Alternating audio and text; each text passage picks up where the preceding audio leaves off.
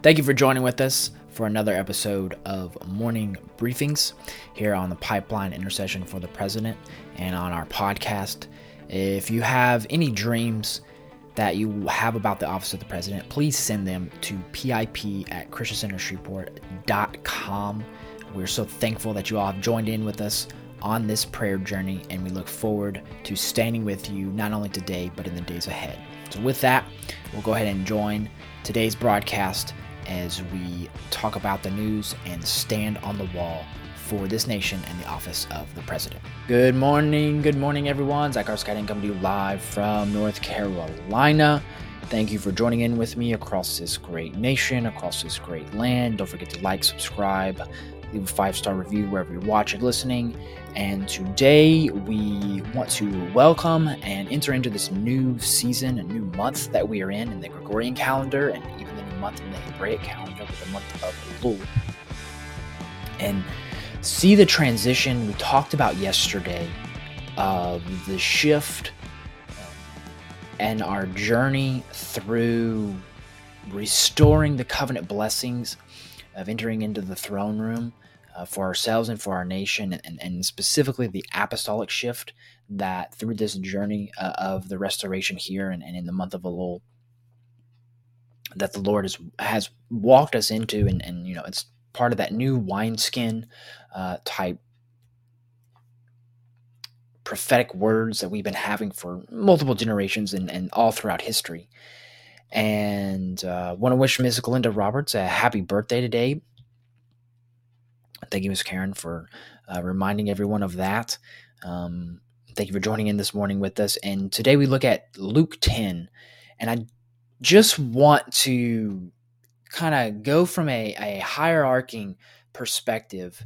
And so in Luke 10, we see today, uh, or we see what Jesus is talking about here, and he sends out 70 to go ahead of him before he went into certain cities and, and, and then you see them return and being happy with the results because they understanding the authority that they have via the even the name of Jesus at that time and before his death and resurrection. And then you see the story of the Good Samaritan and Martha and Mary. And when, when Jesus is telling Martha, um, you were worried and bothered about so many things, but only one thing is necessary right now. And Mary has chosen to do the good part. And so I say those, just highlight those stories because we see through this that uh, number one, there's we, we talked about it a little bit yesterday, but but we see this apostolic shift uh, occur here in Scripture from what would be um, Old Testament works mentality that the Jewish culture then had become uh, very accustomed to, to now trusting in the Lord to be there, and in even some cases where they were told to leave their money belts, and extra bag of clothes, uh, to have full faith and trust in the Lord and the Holy Spirit to be with them and take the authority that the Lord has given him, even through just the name of Jesus there at that time, to be able to heal those in those cities. And then there's obviously rebuke for some of those cities. But we're seeing here this shift of an even more understanding of the power and authority that once Jesus was removed, they would have via the Holy Spirit. And then obviously their the disciples their uh, understanding of coming into that full knowledge of it.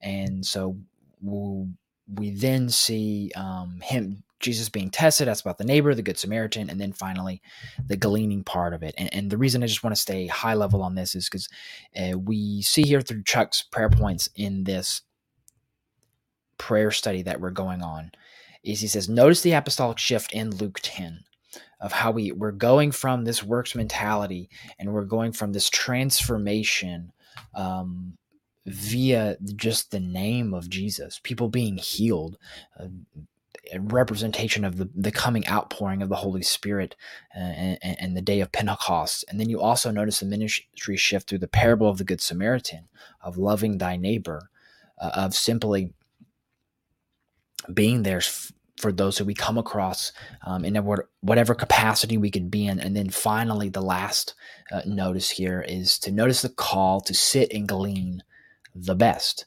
which is with the Lord as Mary was doing. And Martha, again, was worrying about works and being distracted. And yes, there is, you know, faith without works is dead.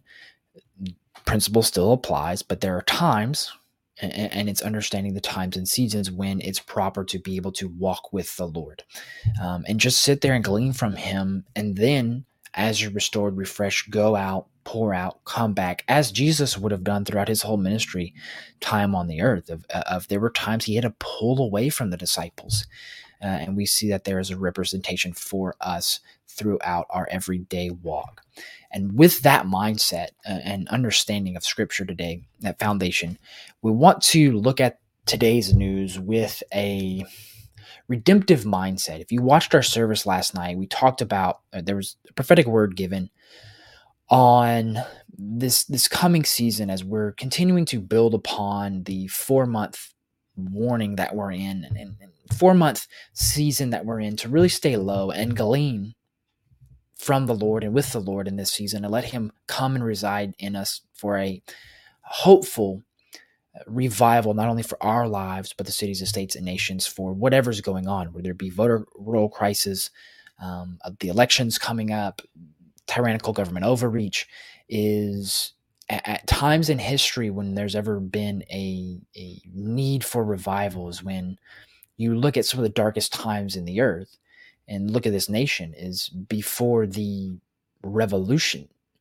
um, from the, the declaration of independence to the revolutionary war is there was the great awakening the revival coming that that stirred something in people's hearts before any of that ever started by the spreading of the gospel and then as we have been called to do that um, we're, we're understanding the realities of if we've been called to walk that out as well, we're understanding the realities of what we need to get back to.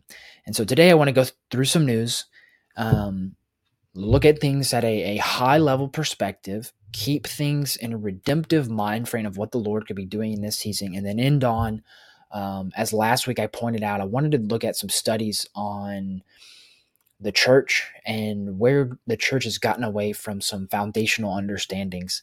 And so, um, I'm going to bring up some studies and some, some numbers to, to really show some things that I think will hopefully um, touch our hearts to pray for this nation and, and the church leaders more specifically at a higher level. Okay. So now I want to go international to start off, and I want to take a step back uh, about eight eight months ago.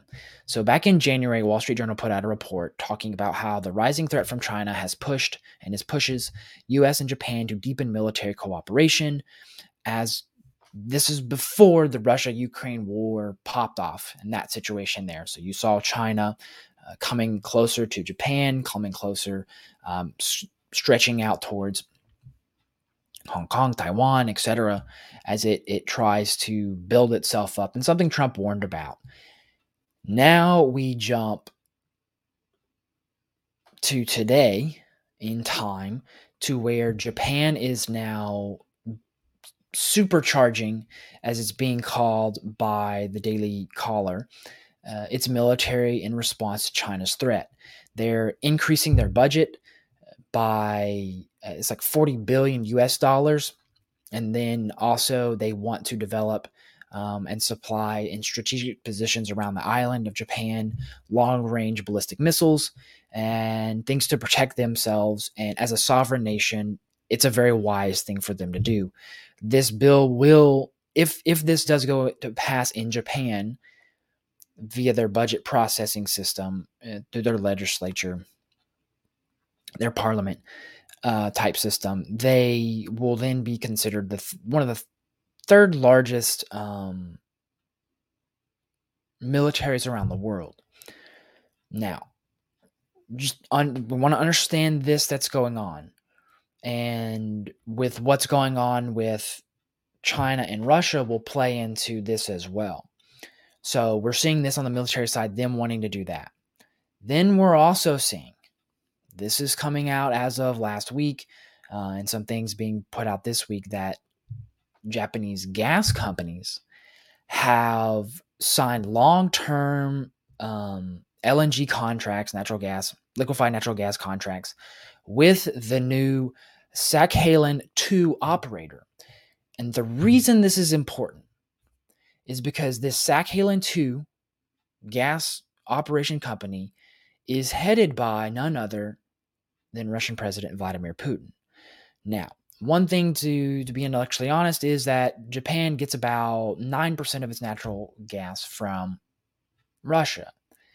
Here begs the question of if they're unable to get it from anywhere else, since the United States is not producing any, and they have to go to the likes of Iran or Russia or anywhere else to get something to heat their houses in the winter because it gets very cold there.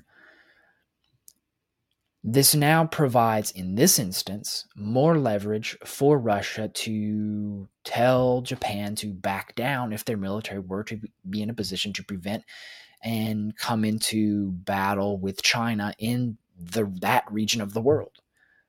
You're now building up a strengthening via proxies via Russia for China.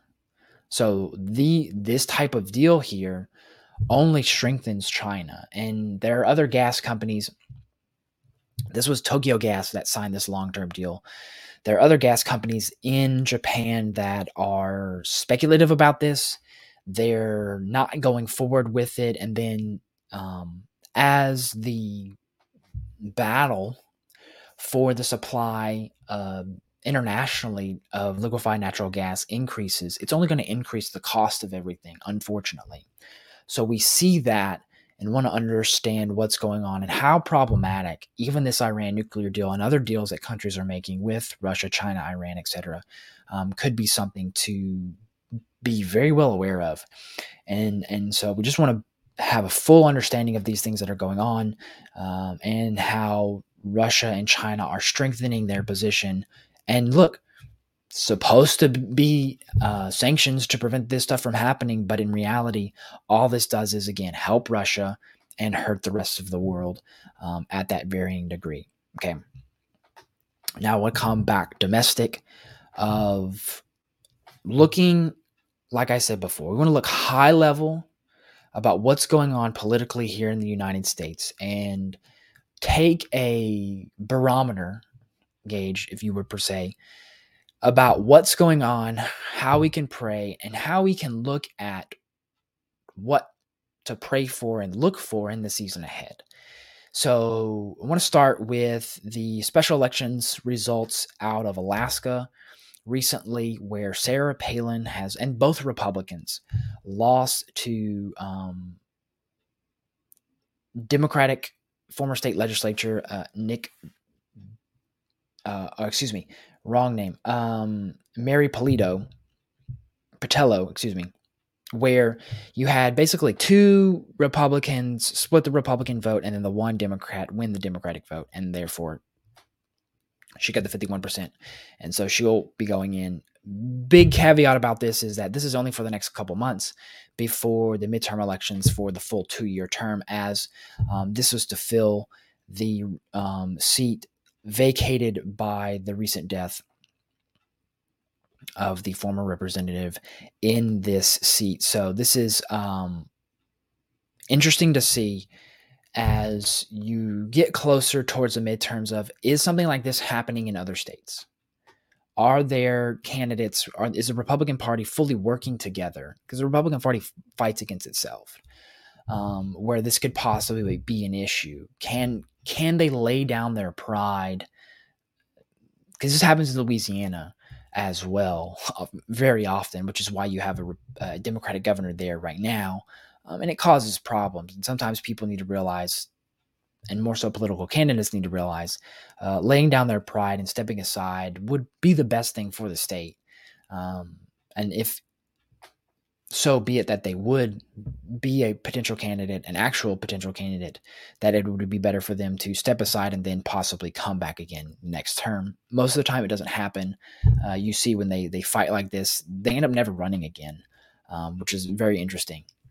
Just on a, a, a political note there. Now we're seeing House Republicans also, and, and want to take a barometer of this, of laying the groundwork for an impeachment on Biden. They've already started this in this Congress, which would be an utter utter failure um, to even push forward with this, as they do, do not have the votes. They're coming in um, under threshold here. This this is an uphill battle, even as it was for Nancy Pelosi and Democrats last go around under Trump.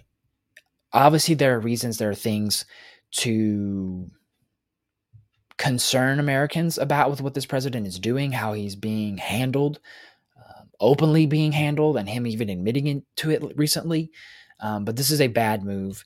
And, and this leads to the idea and understanding that, look, you have to give a plan. When Trump gave a plan, it worked. And when any other candidates give a plan, it works, i.e., Democrats, they're giving plans.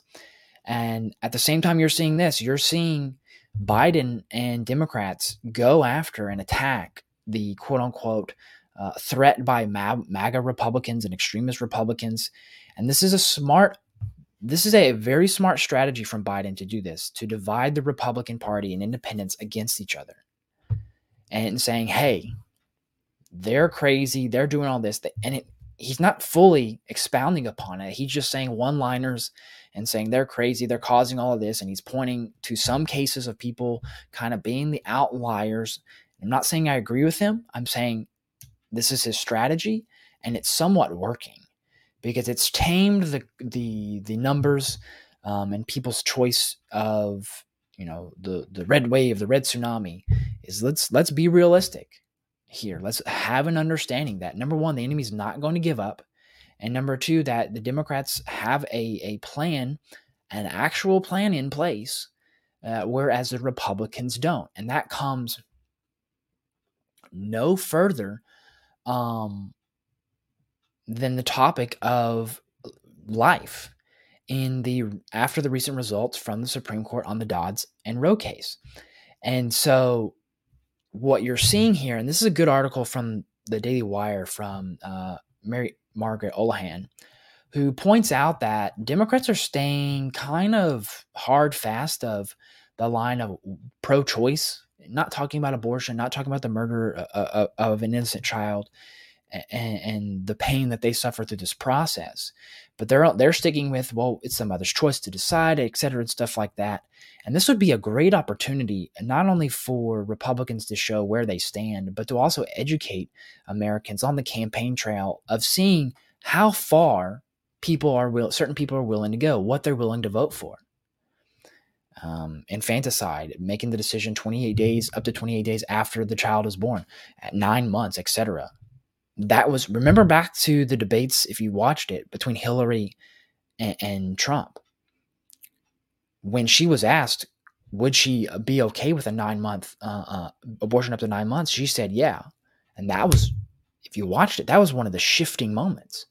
And these are things republicans need to go after and say hey look here's our plan we stand for life do are you okay with the murder of an innocent child are you okay with this? Why do you think the why do you think the only choice is to end the life of the baby? Why not ad- adoption? Why not we put efforts there? Why not we put our money there? Why why don't we stand up for the value of each life? And rather because here's the problem. Through this, you have people like Blake Masters and others who have compromised their strong stances that they've had and are backing down to make it somewhat palatable for those who may or may not fully vote for them number one but then also are backing down from the the value of life.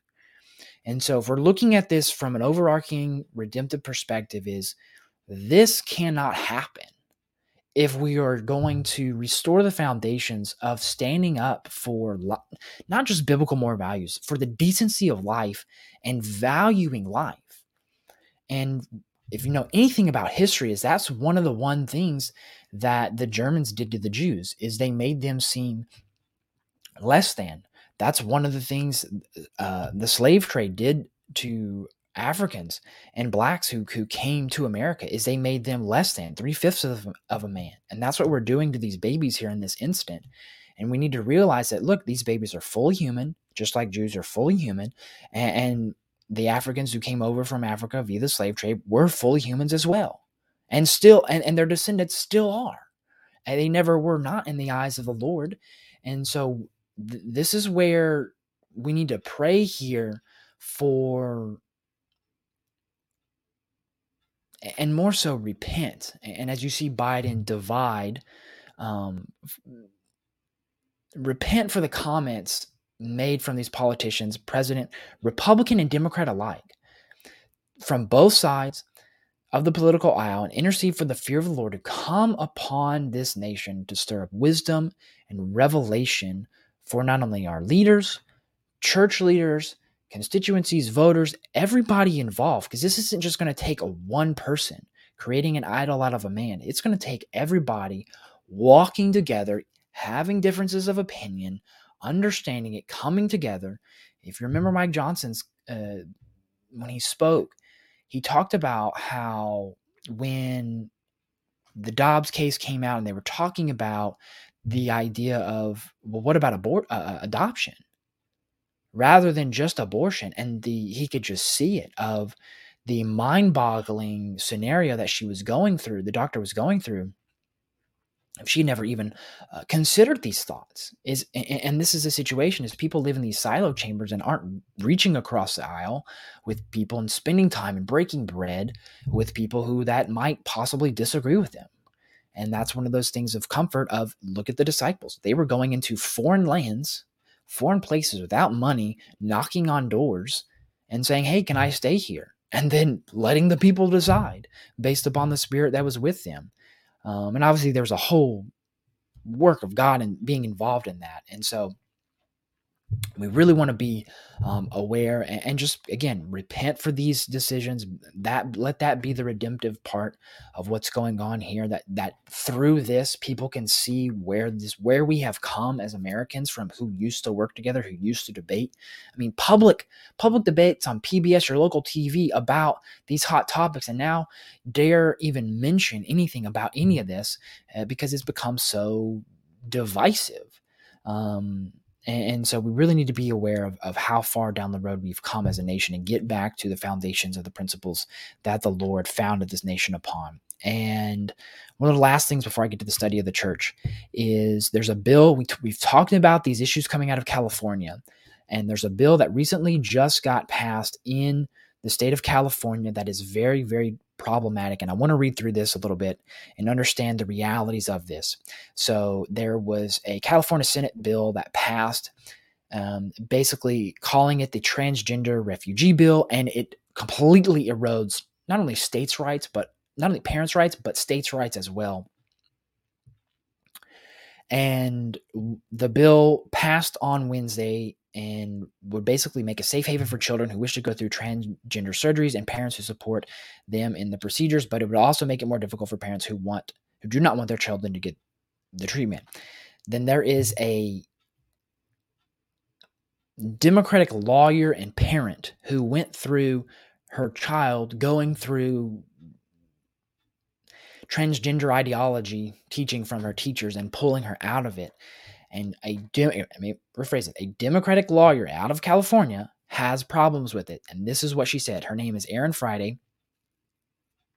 She spoke with the Daily Wire about this.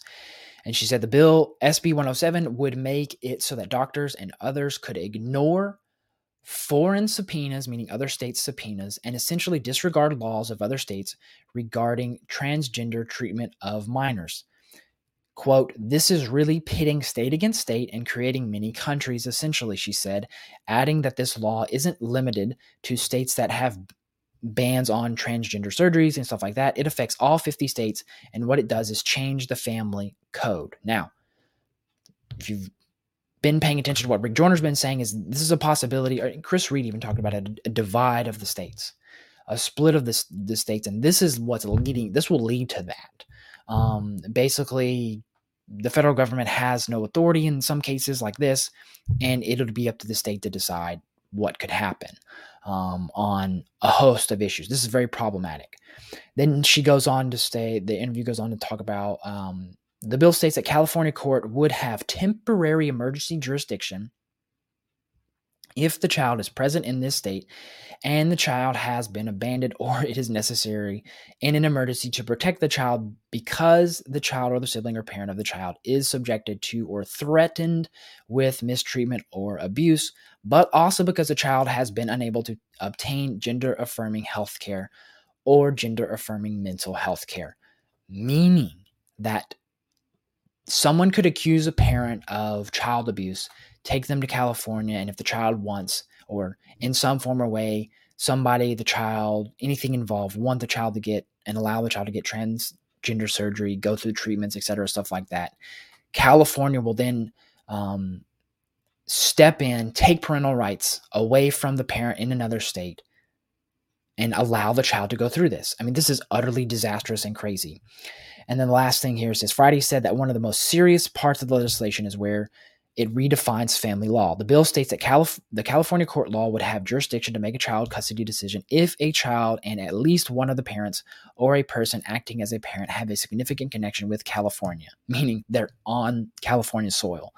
And she said the bill notes that this connection requirement can be met if the child is in California for the purposes of attaining gender affirming mental health care and gender affirming um, mental health care. So if they're on California and this is the reason they're there, then the state of California can step in, which goes against um, the Interstate Compact of Juveniles from the Justice Department's Office of Juvenile and Justice and Delinquency Prevention, where in 2000 they put out a fact sheet saying that states must return and or monitor different states must return and or monitor children that have uh, run away or left the care of the parent. Uh, so this is very problematic. This opens floodgates for things, and people who have transitioned um, and gone re- detransitioned back to their natural gender, uh, biblically assigned gender, they are like, this is this is very problematic.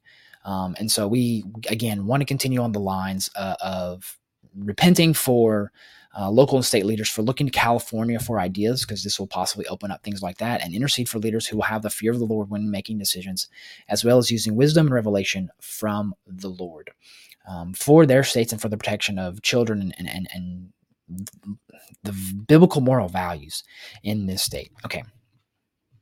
And I want to close on this. Um, and this is why we want to pray. This is why I say we want to pray for the state of the church and church leaders.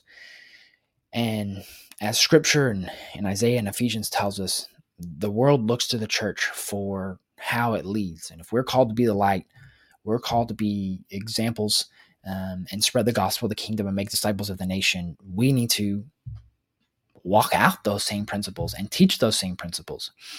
And there was a recent study done by Dr. George Barna out of the Cultural Research Center of Arizona Christian University. He published on May 10th the results of his findings. And I want to go through the next couple days some of these findings on this with pastors. Now, the study is done um, with about a thousand pastors to better understand their worldviews and really seeing what do they, what do pastors fully believe. And we've we've hinted at these before, but I want to go in depth on this study for us to see and really understand and grasp what some of these pastors around this country believe. And so, when asked um, if pastors believe a biblical worldview, meaning um, that they they possess a philosophy of life that is largely reflecting biblical principles, basic biblical principles, or i.e., the foundations of Scripture. And here are some of the results for just pastors alone. And they broke it down into five categories. First category is senior pastors, the highest level, where of those who were asked, 41% said they hold a biblical world value based on the questions asked. Then associate pastors, it drops down to 28%, teaching pastors 13%, children and youth pastors 12%, and we wonder why our children are coming out with um, a unbiblical worldview, to say the least. And then executive pastors, lower uh, administrative level, 4%. This is what they believe. And in total, uh, around 37% in all said they had a biblical worldview, but they broke down ver, per category uh, and level that the the position the pastors held in these five categories. And so they're they're saying that of this The opposite of you is that less than 1% embrace a competitive worldview, meaning such as secular humanism, Marxism, Buddhism, etc., stuff like that, atheism, all that jazz. So that's a good thing, at least, you know, they don't believe in, in, in all that stuff. They do believe in somewhat biblical moral values and, and foundations and principles.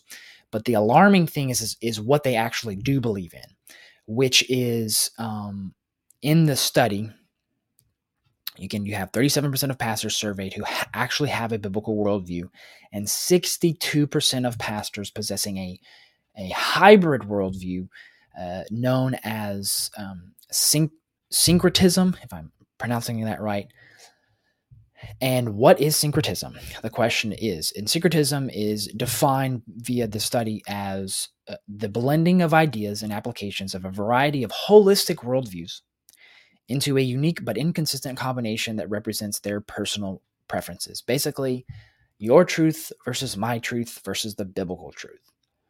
And, and, and, just you you cherry pick what you like and what you don't. That's not foundational. That is not scriptural um, in any way, shape, or form. And, and, we we sit here and we see these results and, and understand this is a result, a snapshot of about a thousand pastors. And you you could ask the question, well, where in the country are they at?